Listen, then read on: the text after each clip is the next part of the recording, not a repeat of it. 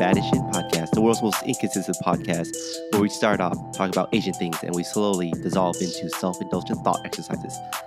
I'm your host, David Nguyen, and joined me, as always, is, Imran G. and we're happy to announce it's season three of the podcast. Woohoo! What that means is we're still keeping the disrespectful, triggering, flagrant conversations and think pieces, but we're just gonna add a little bit more structure to the conversation. Yeah. Let's Make it a started. better a better listening experience for everybody. Got to switch it up. Give you guys Yeah. better content. Yeah. It's like Yeah, we yeah. do better, so you guys can do better. Yeah. We're trying to help you guys out. We're trying to help you guys get higher give us higher ratings. That's how it works. Speaking of which, let's get into with, uh, some shout outs.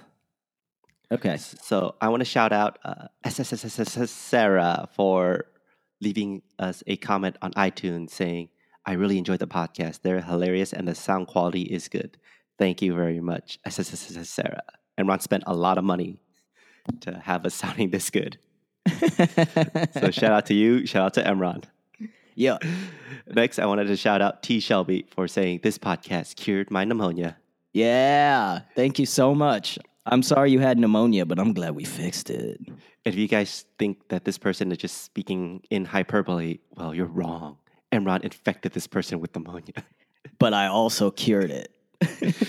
so it's full circle. And if any of you guys out there have a disease that you want Imran to cure, just shout us out in the comments. Yeah, and I, I I'll give you a disease too if you want one.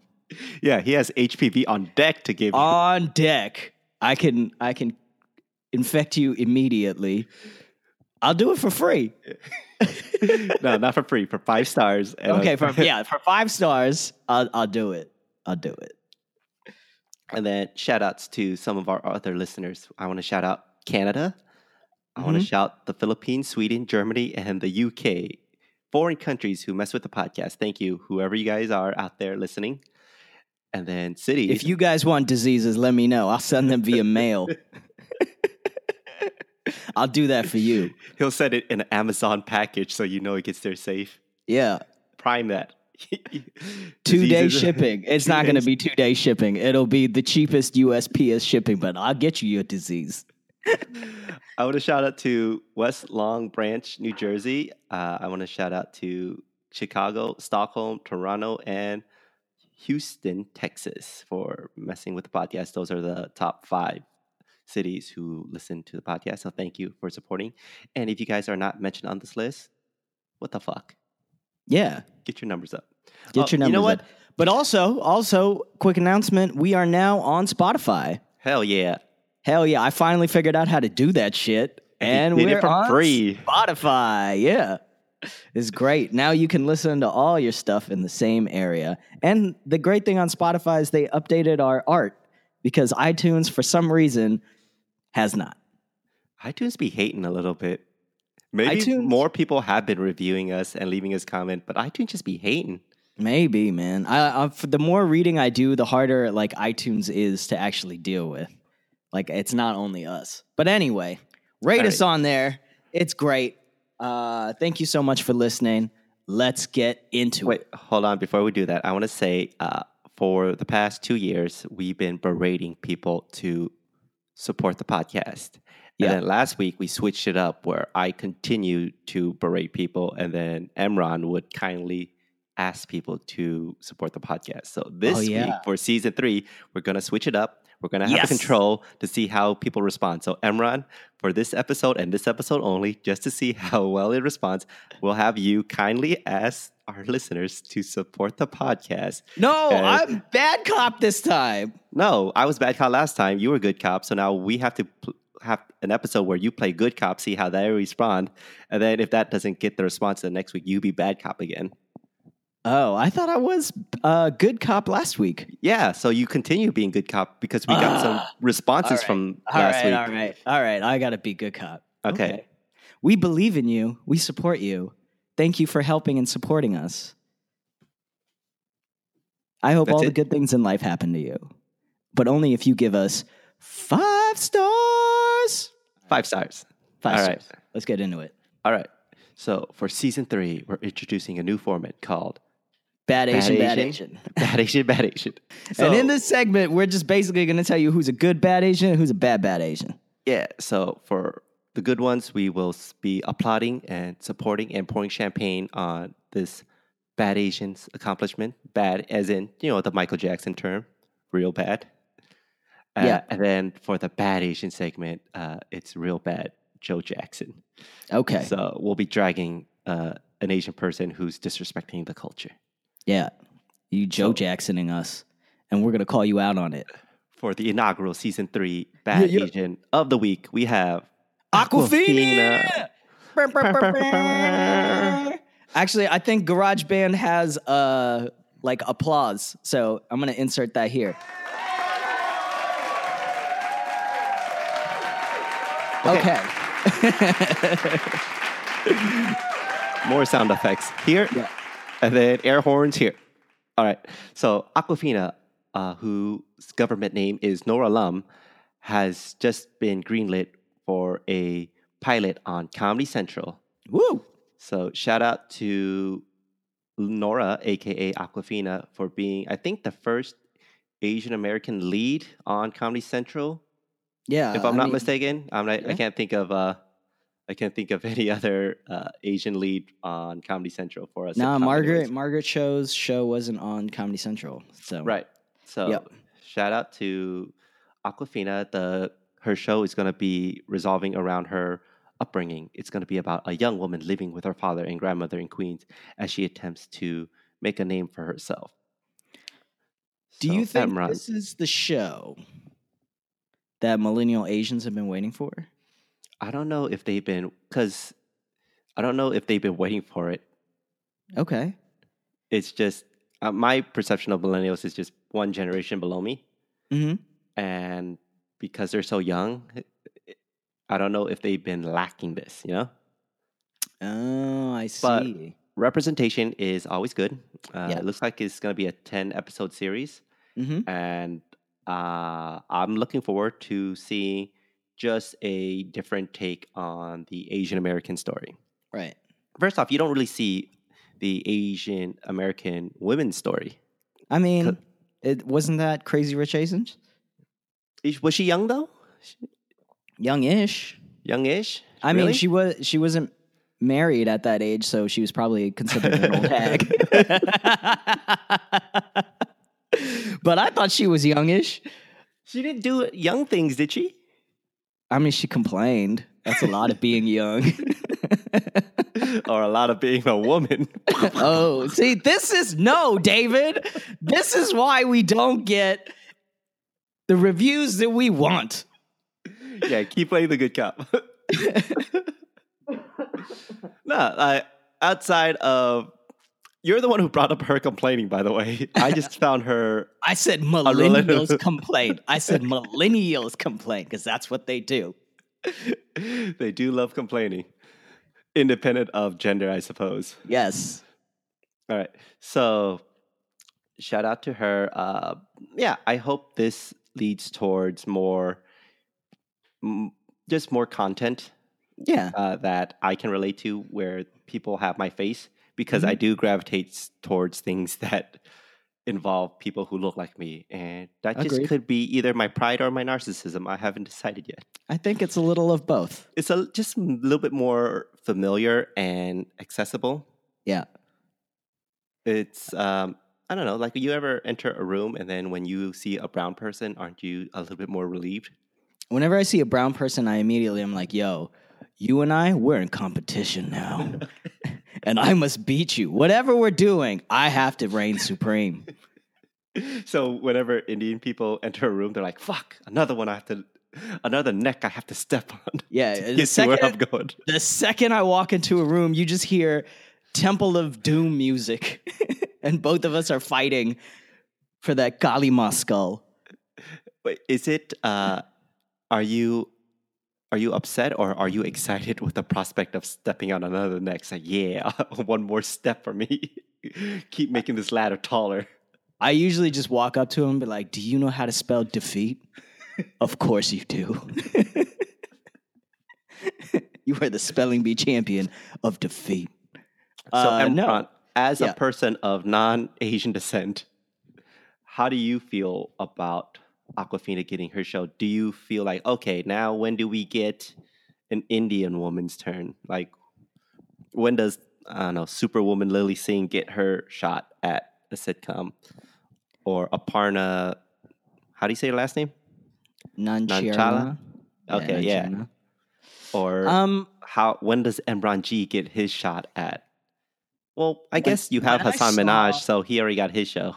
when I saw this, I I know that the question was, is this the show that millennial Asians have been waiting for? And I honestly thought the answer to that question was to all the boys that I've loved before. Uh huh. I thought that was the show that they wanted to see the most. I feel, I mean, Awkwafina show is going to be dope, uh, Mhm. just because she's got a lot of cool writers on it. She's got some Mhm. Family Guys. She's got Mhm. some uh, one of my something else that I can't remember right now, but um, she's got a lot of cool people on it. I think it's going to be dope to watch. But I mean, like to me, I just look at it the same way I just looked at Workaholics. It's just going to be a young person show, and we'll see how it goes. Okay, so you're immediately not going to relate to the show. I, I I have no. I'm just keeping a blank slate. I will watch it. I'm not expecting anything. I just want to see it. But like, if they don't complain about pa- pay- paying taxes the way you do, you're like, I'm out. it's like this person is staying out past 10:30. I'm out. I can't relate to these late night shenanigans. what are they doing? I don't understand anything that anybody's doing. I've never lived in New York. I think it's just going to be cool. I, I want it to be a better representation than King. Was it Kim's Convenience? Uh huh. That show on Netflix. That show is not good. Okay, so I'm glad you brought that up because I was having this conversation with another Asian comedian friend of mine, Mhm. and he is happy that that Kim's Convenience on Netflix exists, Okay. and he likes that it's so mediocre because uh, for far Uh. too long, Asian people and people of color have always been expected to be exceptional. Whereas dominant culture, aka white culture, aka white people, it's like they have shows like Two and a Half Men or Friends that are as mediocre, but no one ever demands that it just be better. Okay. So, So- he's ha- he's happy with the averageness of Yes, of Kim's Convenience. because That is the most American bullshit I have ever heard. that's how I No, felt at the same time. That's not how we operate. All right. Everything that we do must be an A. I feel like he's happy with C's, and that's why he works at a convenience store. Everything that he thinks is wrong, fuck that. I am bad cop now. However, Kim's Convenience is a Canadian show, so you have to. oh, make that makes so much sense with you, average. so it's Canadian, so it's it's excellent for Canada. Yeah, I mean they have they are Degrassi, so Yeah. so it appeals to their non-confrontational, non-dramatic sensibilities. I guess I don't know. I've never been to Canada. Have you? I have. What is, do they live up to their reputation for kindness? They were a really nice people. Um, I can't think of anything negative to say about Canada other than Tim Hortons is really overhyped. Like, everyone's Um, like, I love Canada. So much easier to step on necks out there. when we went to Vancouver, I was very surprised by the amount of hookah bars that were there. Canada, more hookah bars than America. but Imran was in a dream state. It's like, yes, finally. Three hookah bars next to each other. I have my choice of hookah bars. it's like it's amazing how there's three hookah bars next to each other, but this place still smells like Acqua di Gio. Who is bad Asian of the week? So, bad Asian, real bad, Joe Jackson is Grindr president. I don't know his name. Uh, his name is Scott Chen. Scott Chen. Uh, he is the president of Grindr. If you guys don't know what Grindr is, it is a hookup app for the homosexual oriented person out there. Wow, you're so nice. It's gay Tinder? It's gay Tinder. So Scott Chen is in some hot water for writing on his Facebook that he believes that marriage is a holy matrimony between a man and a woman. Uh, I think he's Taiwanese, yes. and uh, this comes after Taiwan rejected a referendum to legalize same-sex marriage. Yeah. and he faced a lot of backlash, a lot of criticism on his um, Facebook page, and then he had to backtrack a little bit. Uh, he stated that the reason I said gay marriage is a holy matrimony between a man and a woman is based on my own personal experience. I am a straight man married to a woman I love, and I have two beautiful daughters I love from the marriage. This is how I feel about marriage. Different people have their different feelings about marriage. You can't deny my feelings about marriage. I'm a huge advocate of LGBTQ plus rights since I was young. I support gay marriage and I'm proud that I can work for Grindr. So, my take was this. Okay. It makes perfect sense for the president of a gay hookup app to be against gay marriage. Because if you think about it, their whole business is dependent on gay dudes having casual, Sex. non committal sex. yeah. So if you get married, then you don't have as much uh, promiscuous sex. Yeah. You still can, People- but it's just not at that same rate as if you were just in the streets looking for casual love. Agreed. So, he's going to like- make less ad money if Yeah. you get married. Yeah. So he's against Of it. it's a he's against financial it. Yeah, it's, it's, it's not anything uh, like, hey, I'm a Christian. It's against God's will. It's like, this is against the will of my shareholders. It's a greater power that I have to answer to. it's not like, it's not homophobic. It's just pro capitalism. yeah.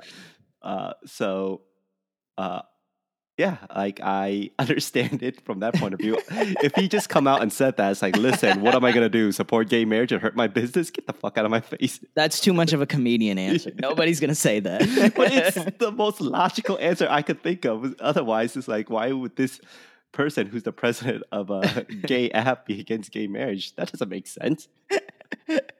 it makes zero sense. I want you to fuck your problems away Yeah. on Grindr. now, free for the next two weeks in Taiwan. Uh, I don't know, man. I, I read his entire post on Facebook In the original Taiwanese, in the in it, or whatever when it was automatically translated by Facebook, and I I think he was trying to yell at other people. I think he was trying to yell at rich people, and it blew up in his face. okay, go on. Because if you if you read the whole thing, it's just like I'm gonna just read it really quickly. It says someone thinks marriage is a holy combination of a male and a woman, and I also think it is. But this is your home, and someone who thinks that the purpose of purpose of marriage is to give birth to kids with their own DNA, but this is also your home. That is someone who is not the same as you and desperately hope that they can get married and have their own reason. Getting married is a personal thing. Can't the rich just donate to real poor, hungry, war disaster people that need help? Why is money being spent to stop people in love from getting married? Is nothing important in life? He's like, I won't buy HTC for a lifetime and I won't donate any money to Taiwan's Christian groups for a lifetime.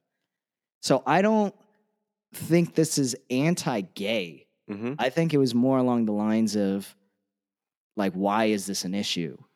And he's like, I do think that only men and women should get married, but like, who cares? right. But It's I still think He it was dumb. It was dumb because he's shitting where he eats, to be honest.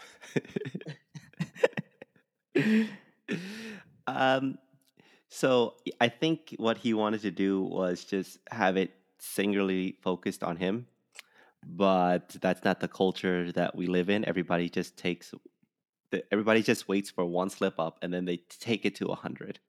Yeah. So now he's just grindr president is anti-gay marriage. Yeah.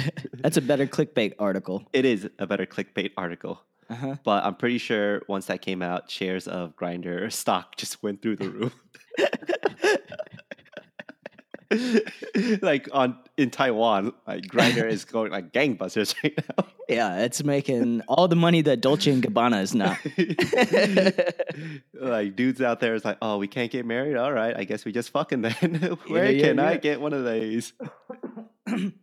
I'm also very surprised that I think this is a really bad move for Grindr because Grindr, from what I can tell, and this is a straight male's perspective, from what I can tell, has a lot of competition coming up because now in the Bay Area, I see a lot of uh, like other gay apps being advertised. Like what? There's a new one called Squirt. Wow. Yeah, which was interesting because, like, to me, whenever I hear grindr, I think of like going to a club and grinding on somebody at the club. But Uh-huh. whenever I hear squirt, I just feel like that's assault in the club. like squirt is very very direct and Uh-huh. there's no there's no confusion about it be like where'd we meet on squirt it's like okay at least for grindr there it seems a little bit more gentler than Yeah, I think with the payoff. I, I I like the directness and the full transparency of these apps yeah because you're not on these apps looking for a long-term committed relationship. It doesn't sound like to me, right? no Because you can't tell the children that you adopt one day. It's like, how did you meet other dad? It's like, "Uh, well, I was on Squirt. Look, man, your dad had a really good picture of his chest on Squirt, and then so we did. and nine months later, here you are. the time period is just because that's how long it took for us to find a baby. Yeah, yeah, It is yeah. not how long you. I mean, you were cooking just somewhere else. Yeah, yeah, yeah. it's just the application process took nine Yeah, yeah. months Yeah, because yeah. people be hating out on uh, gay people adopting.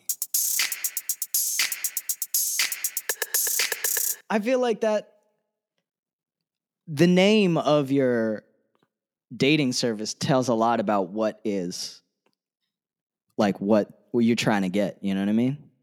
Cuz it's like if you if you're on coffee meets bagel, you're trying to go on a coffee date or like a bagel date. Have you ever been on a bagel date?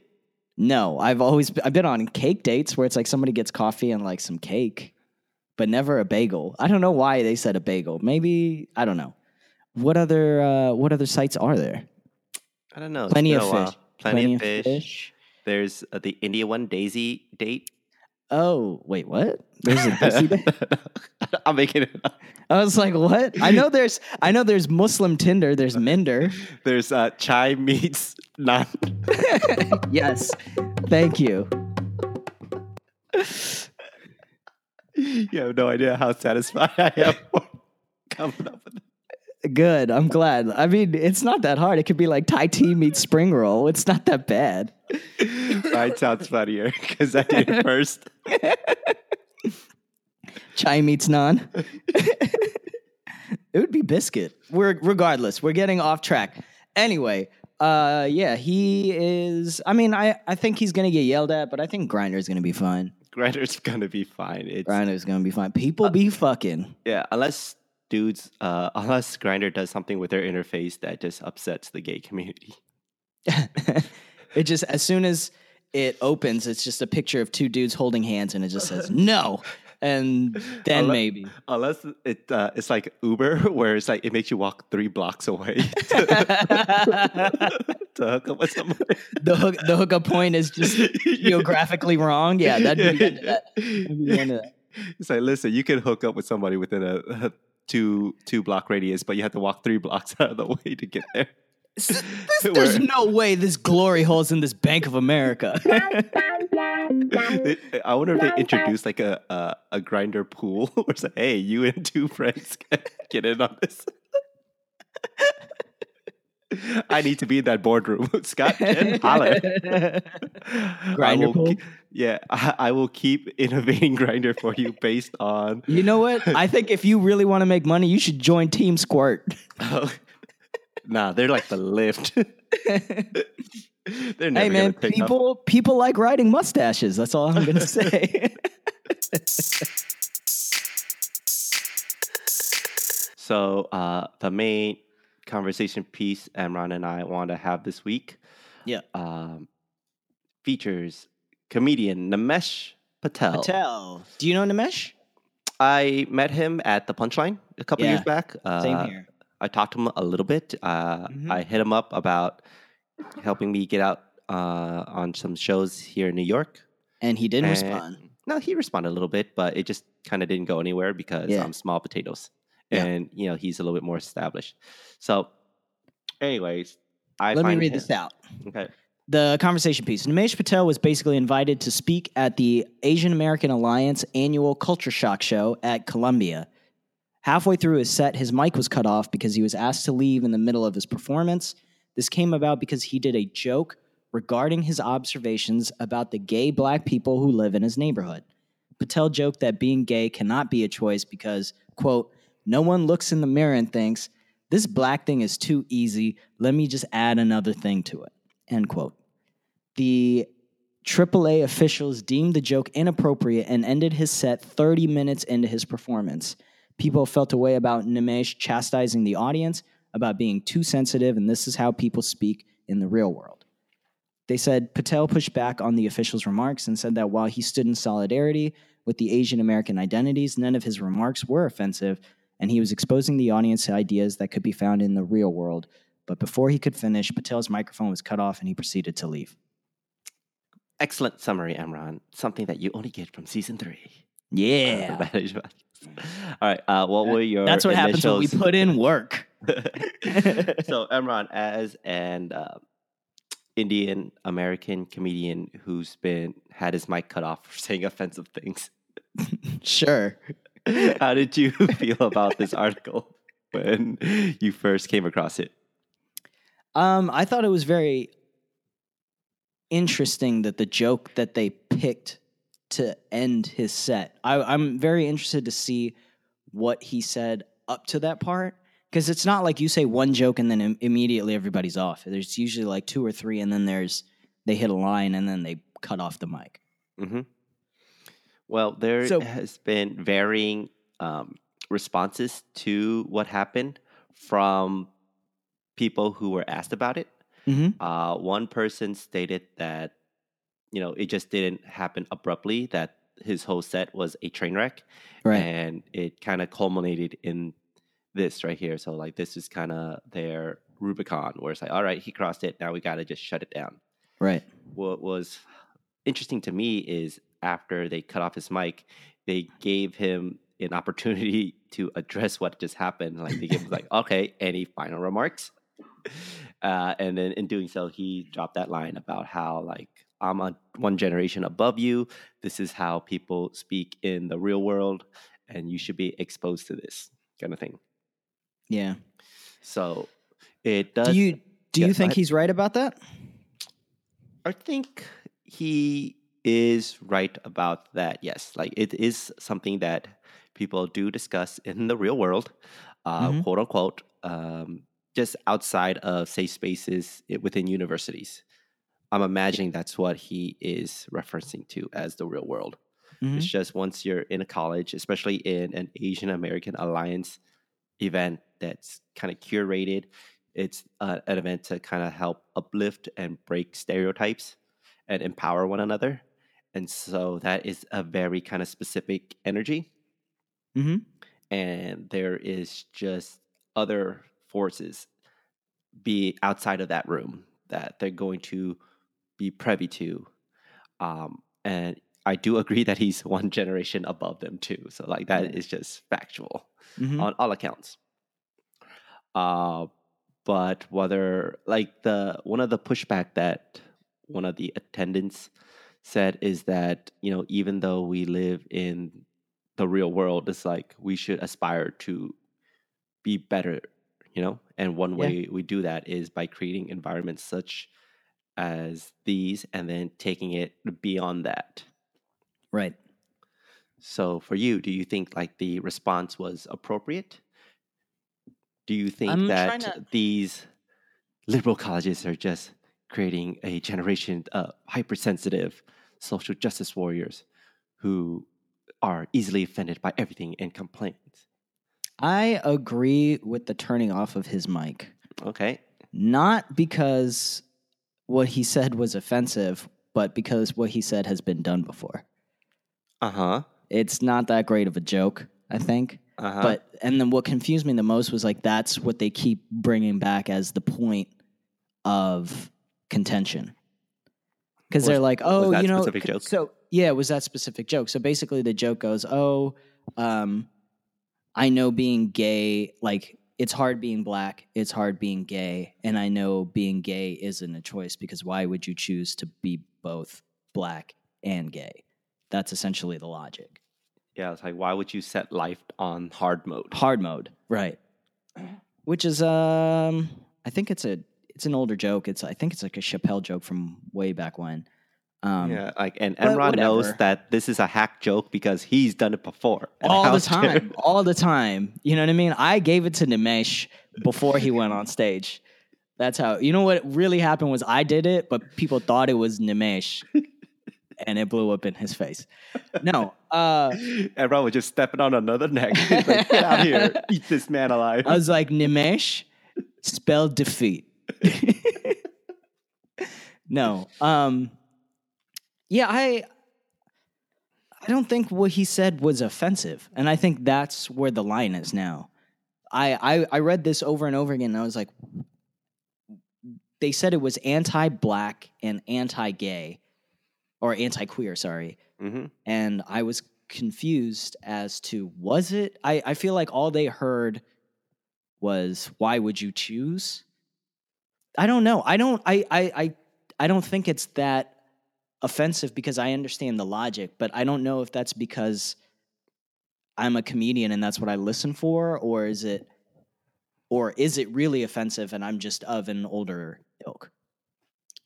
Perhaps uh, we can't speak to the people yeah, who were offended by this. Um, I was hoping that Imran was going to be one of those uh, hypersensitive social justice warriors, but I guess not. He's aged out. so that we can have that perspective. Uh, I do feel that it's not everybody. It's just uh, oftentimes when something like this flares up, hmm we only take one small portion Right. of the most vocal responses, and then we kind of uh, dissipate that into unfairly into Yeah. like a broader, younger generation. So like all millennials are painted as hypersensitive uh, complainers Mhm. by Imran just now. but Remember, uh, I'm the good cop. but I don't know if that's true. So the the one person who was offended by uh, and calling this anti-black, I think, from my perspective, is that we've talked about this in the past. Is uh, people have certain agendas, especially online, especially on the internet. Yeah. Everybody has a blog to push. Everybody has Instagrams they need more likes on Mhm. everybody's trying to monetize, right? It's like Mhm. Steve Chen, like everybody has gay marriage to rally against Yeah, yeah, to get the brand up, to get the money Mhm. up. Yeah. Uh, and sometimes these agendas are more important than the actual facts of the case. It's like fairness for them isn't important as down the line justice and uh, prosperity and overall future human happiness. It's the ends justify the means. It's like if we like we need to get it to a point where no one is being discriminated. Everybody is being viewed as a fully actualized human being. Everybody's feels safe and welcome. And if an Indian comedian comedian needs his neck stepped on, then so be it. I'm gonna step on this person's neck before they step on mine. It's like Nimesh Patel. How do you spell defeat?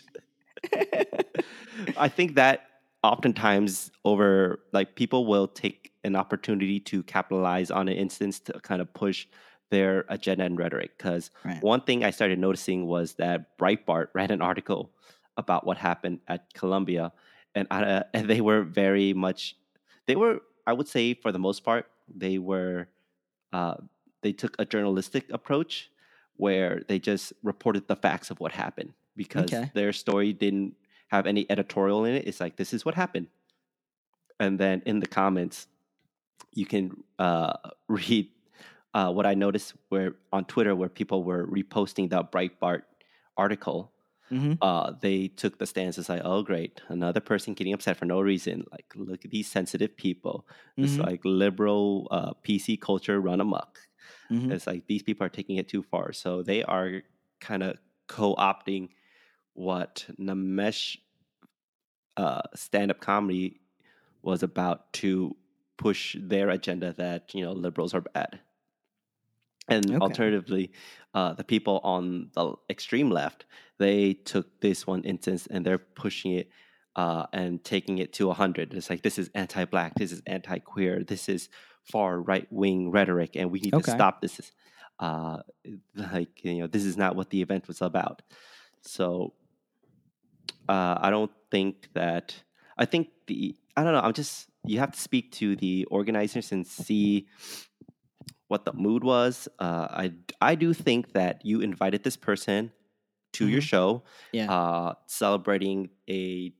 You're trying to expose other Asian Americans to a diverse range of artists, um, and their views and their opinions, and you should have given him the dignity to finish out his set, even if it did um, offend you. Right. Uh, and I, however, uh, I I'm always in favor of if this is your show, you can do whatever you want. They're in their full uh, capacity. They're in their full rights to do so. But you invited him, and you ought to show him at least being a good host to see it through, and then let people make the decision for themselves how they feel about it. Because when they cut off the mic, they made the decision for the audience because if you're an audience member and you don't like a show, just get up and walk out. Like that's people do that in comedy shows all the time. Uh, like you're not stuck there, right? Yeah. Like no one. I hope no one at the uh, Culture Shock show was guarding the doors. It's like, no, you listen to this offensive comedian, but only halfway through his set. Because don't Yeah. worry, we'll cut off your mic and then you can leave.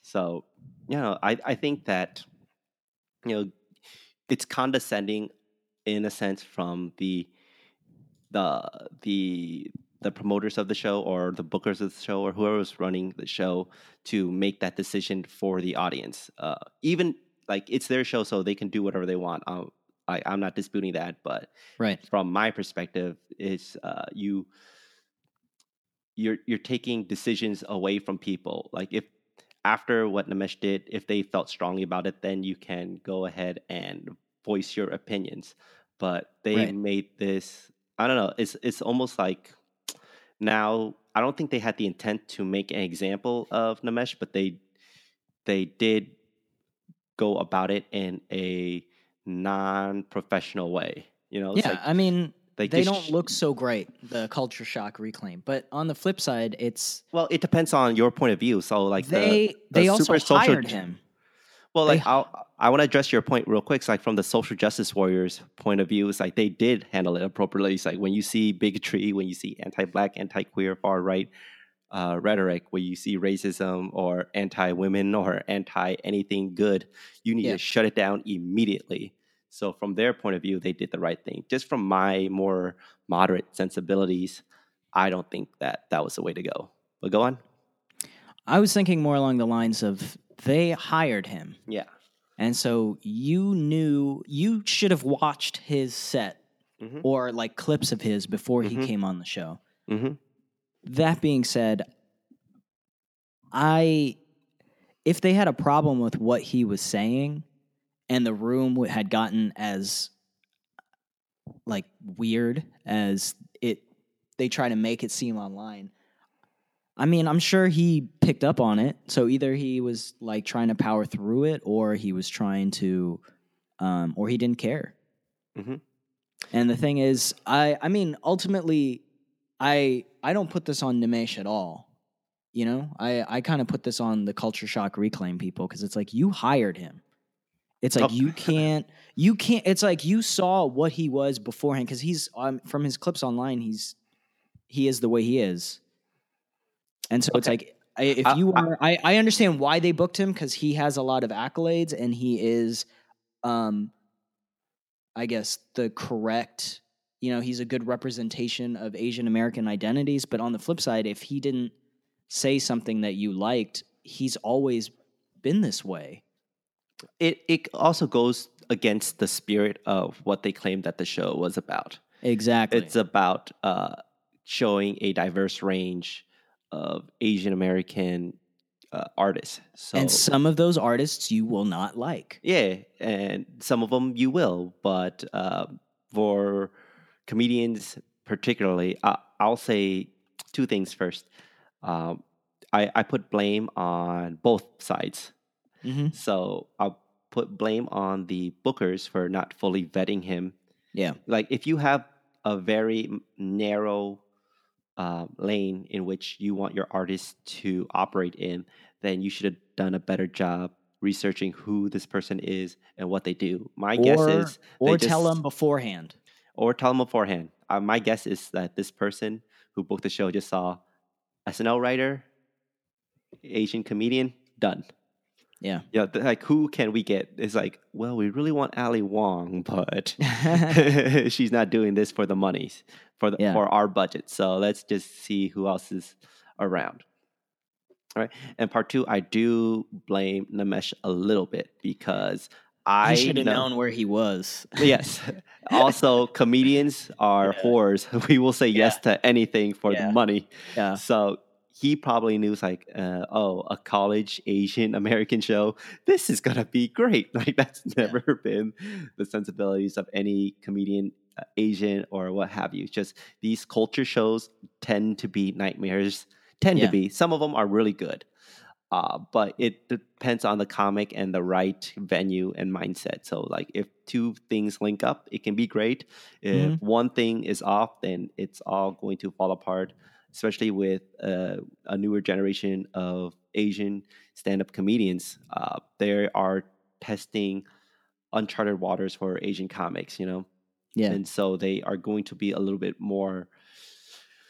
I don't know, triggering if that's the right word. Uh, sensitive. i- i- inappropriate um, if that's the right word just the like just for speaking from myself is uh, we want to offer asian audiences comedy that maybe they're not used to because we don't see it so that's why we perform the comedy that we perform right. because we don't see it so i was like okay so let's offer it to the people and then we let the people decide whether or not they want it and obviously that the the people at the AAA show they didn't want it so Mm-mm. their response was to shut it down which again that they're in their full rights to do right. but i don't i from my point of view is like that wasn't a professional way to handle it because like say say you had a uh, asian american dancer right and Mhm. he's let's say he's breakdancing because that's kind of like his whole thing if that person like slips up and falls Mhm. you don't cut his performance short and just drag him off the show it's like well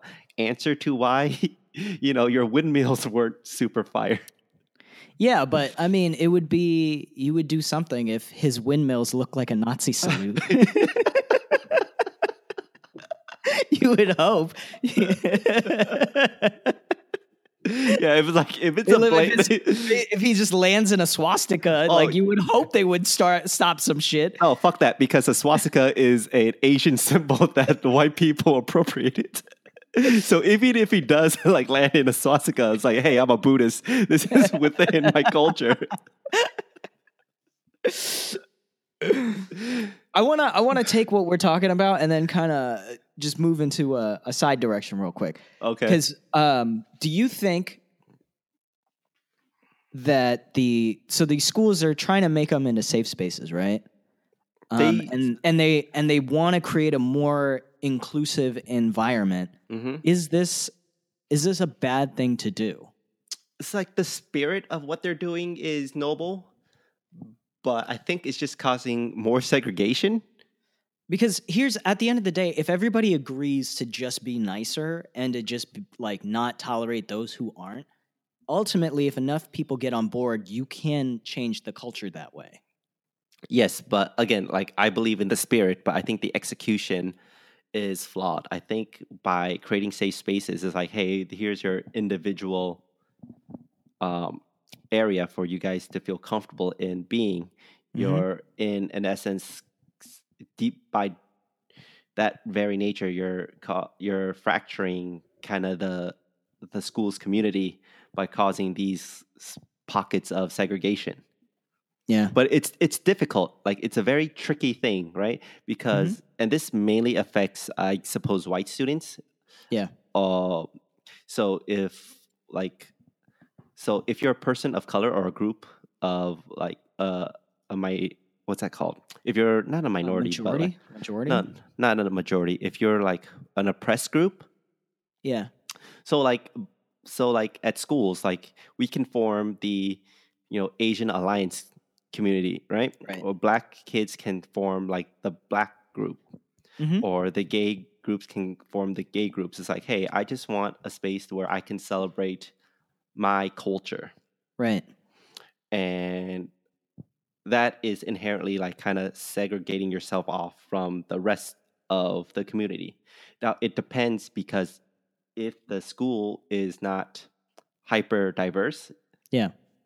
then it's I can understand why people want to want to branch off into their own pockets, you know, because you you understand this is like, hey, I feel more comfortable around my own people. It's like I can explore my culture deeper than if I'm just kind of mixed in with everybody because then we're we're hanging out in this kind of homogenized um, kind of environment where yes like the, it's great that we're all interacting with one another but it, it's another thing where like i want to feel a little bit more um, like just it's i want to feel more at home more comfortable and this is how i feel it Yeah, it kind of reminds me of the story that you told me of you turning or you going to fifth grade.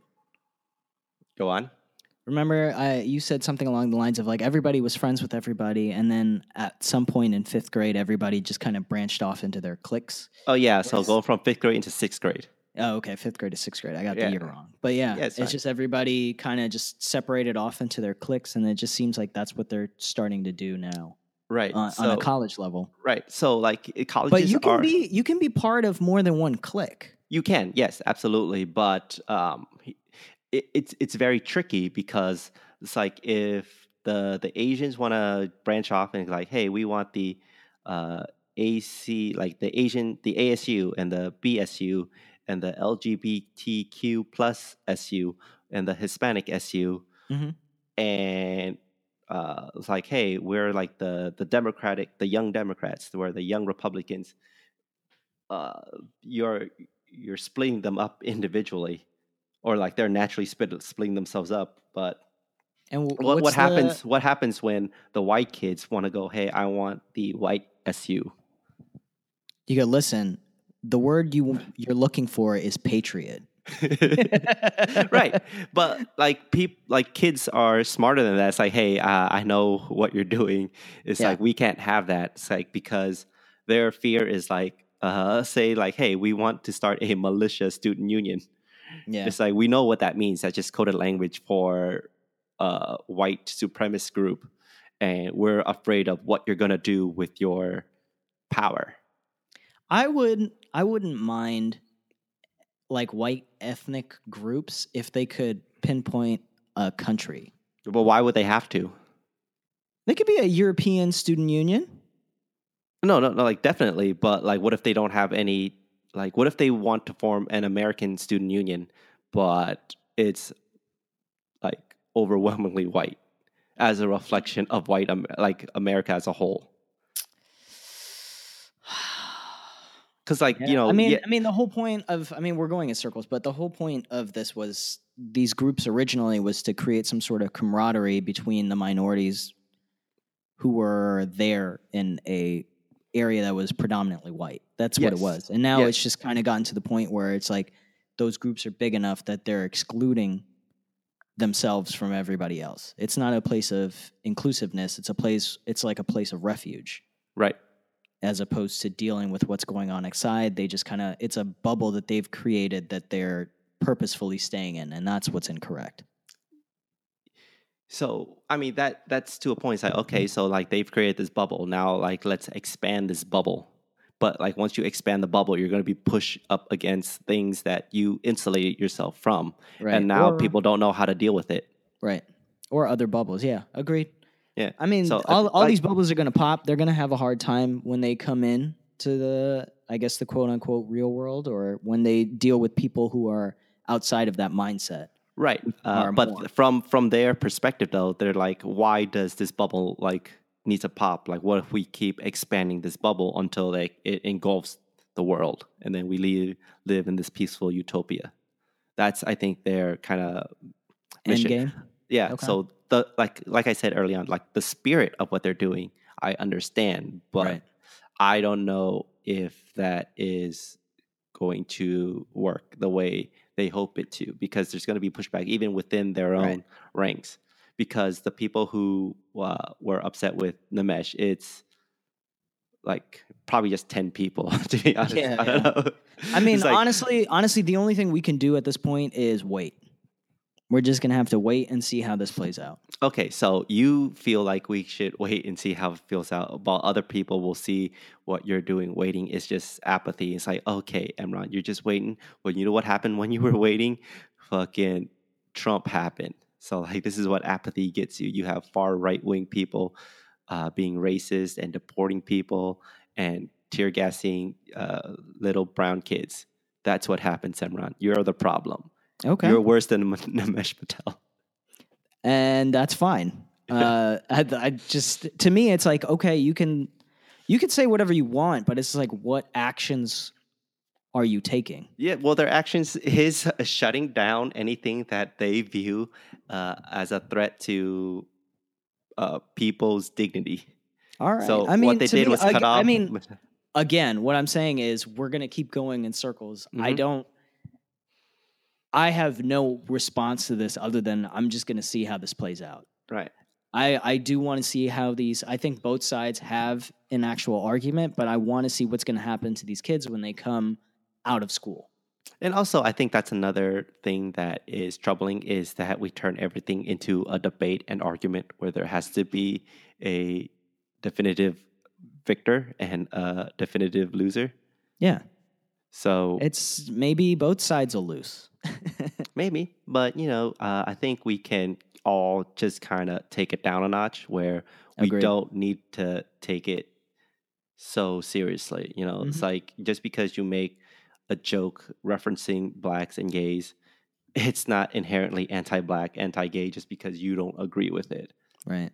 Uh, and conversely, just because you are a comedian um, who does believe in free speech, uh, it's you're not necessarily against the, the sensitivities. You're not out there to purposely offend people just because you want to flex your free speech muscles. Right. You know, the there's a lot of uh, gray area, and that's kind of what that whole divisiveness of America people Right, are talking right, about. It's like everybody has to just take everybody just takes everything to the extreme, and I like the extremes of the '90s a little bit better. All I know is this: unless you're on Grindr or Squirt, you personally cannot get offended about what Nimesh said. but even still, like the the grindr and squirt, like that's extreme. Well, here, here's the question: like these people who were offended, were they of that ilk? And can you be offended for someone else, and can you speak for someone else? Do you think that's right?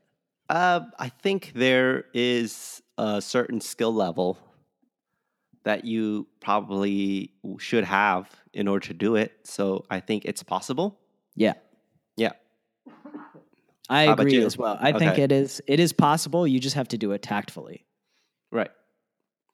And uh, Yeah. yeah.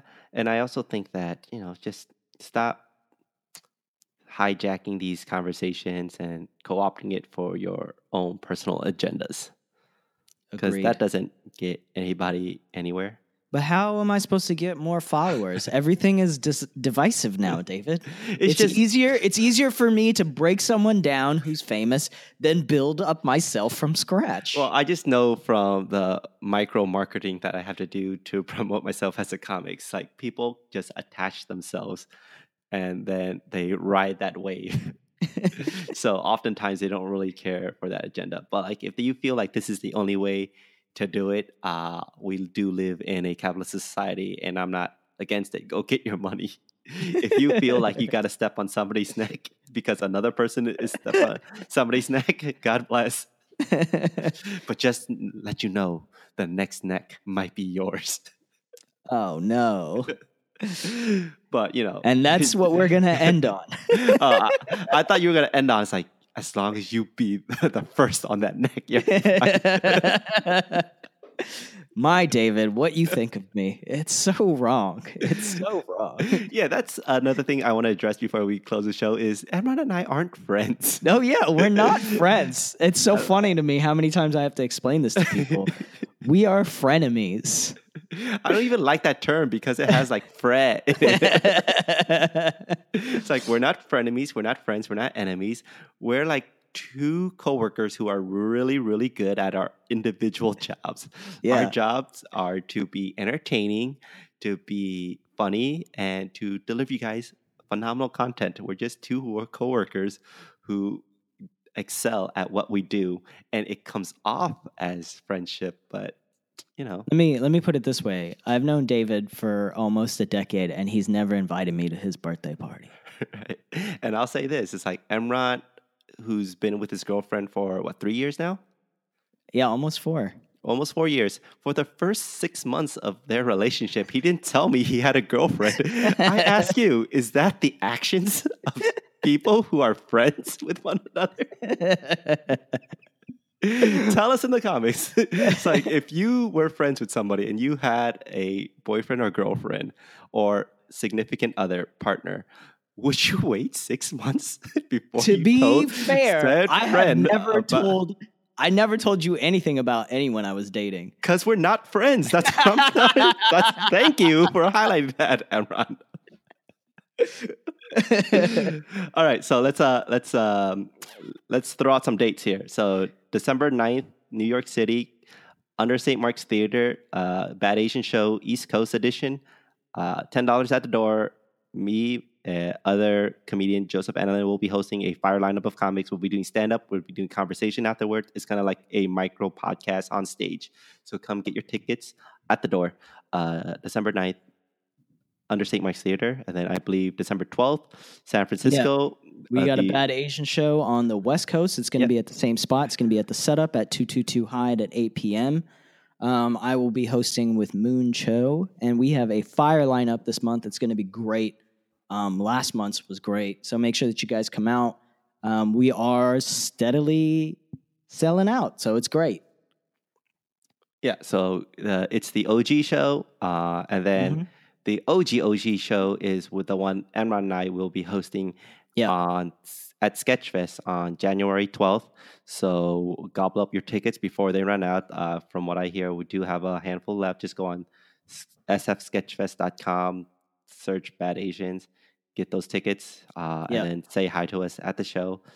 Um, and please leave Imran, tell the people nicely to support us. Oh, us. yeah. If you guys could. No, wait, you have to yell at them first. No, no, no. And like then- this is the control. So last time we played, like previously we were like all bad cops, and then last time we were a good cop, bad cop, and now this time we're just good cops, which is Okay, you. I see. I see. Hi, guys. Thank you so much for tuning in and listening. Um, we'd really appreciate it if you guys would rate our podcast five stars and leave whatever comment you want. The funnier the comment, the more airtime you will get on the podcast. Um, or if you just want to tell us your favorite food, we'll read that off too.